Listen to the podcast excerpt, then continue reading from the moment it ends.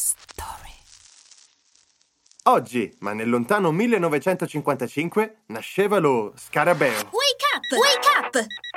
La tua sveglia quotidiana. Una storia, un avvenimento per farti iniziare la giornata con il piede giusto. Wake up! No, non parliamo del coleottero tanto caro agli antichi egizi. Oggi festeggiamo uno dei giochi da tavola più conosciuti al mondo, o quasi.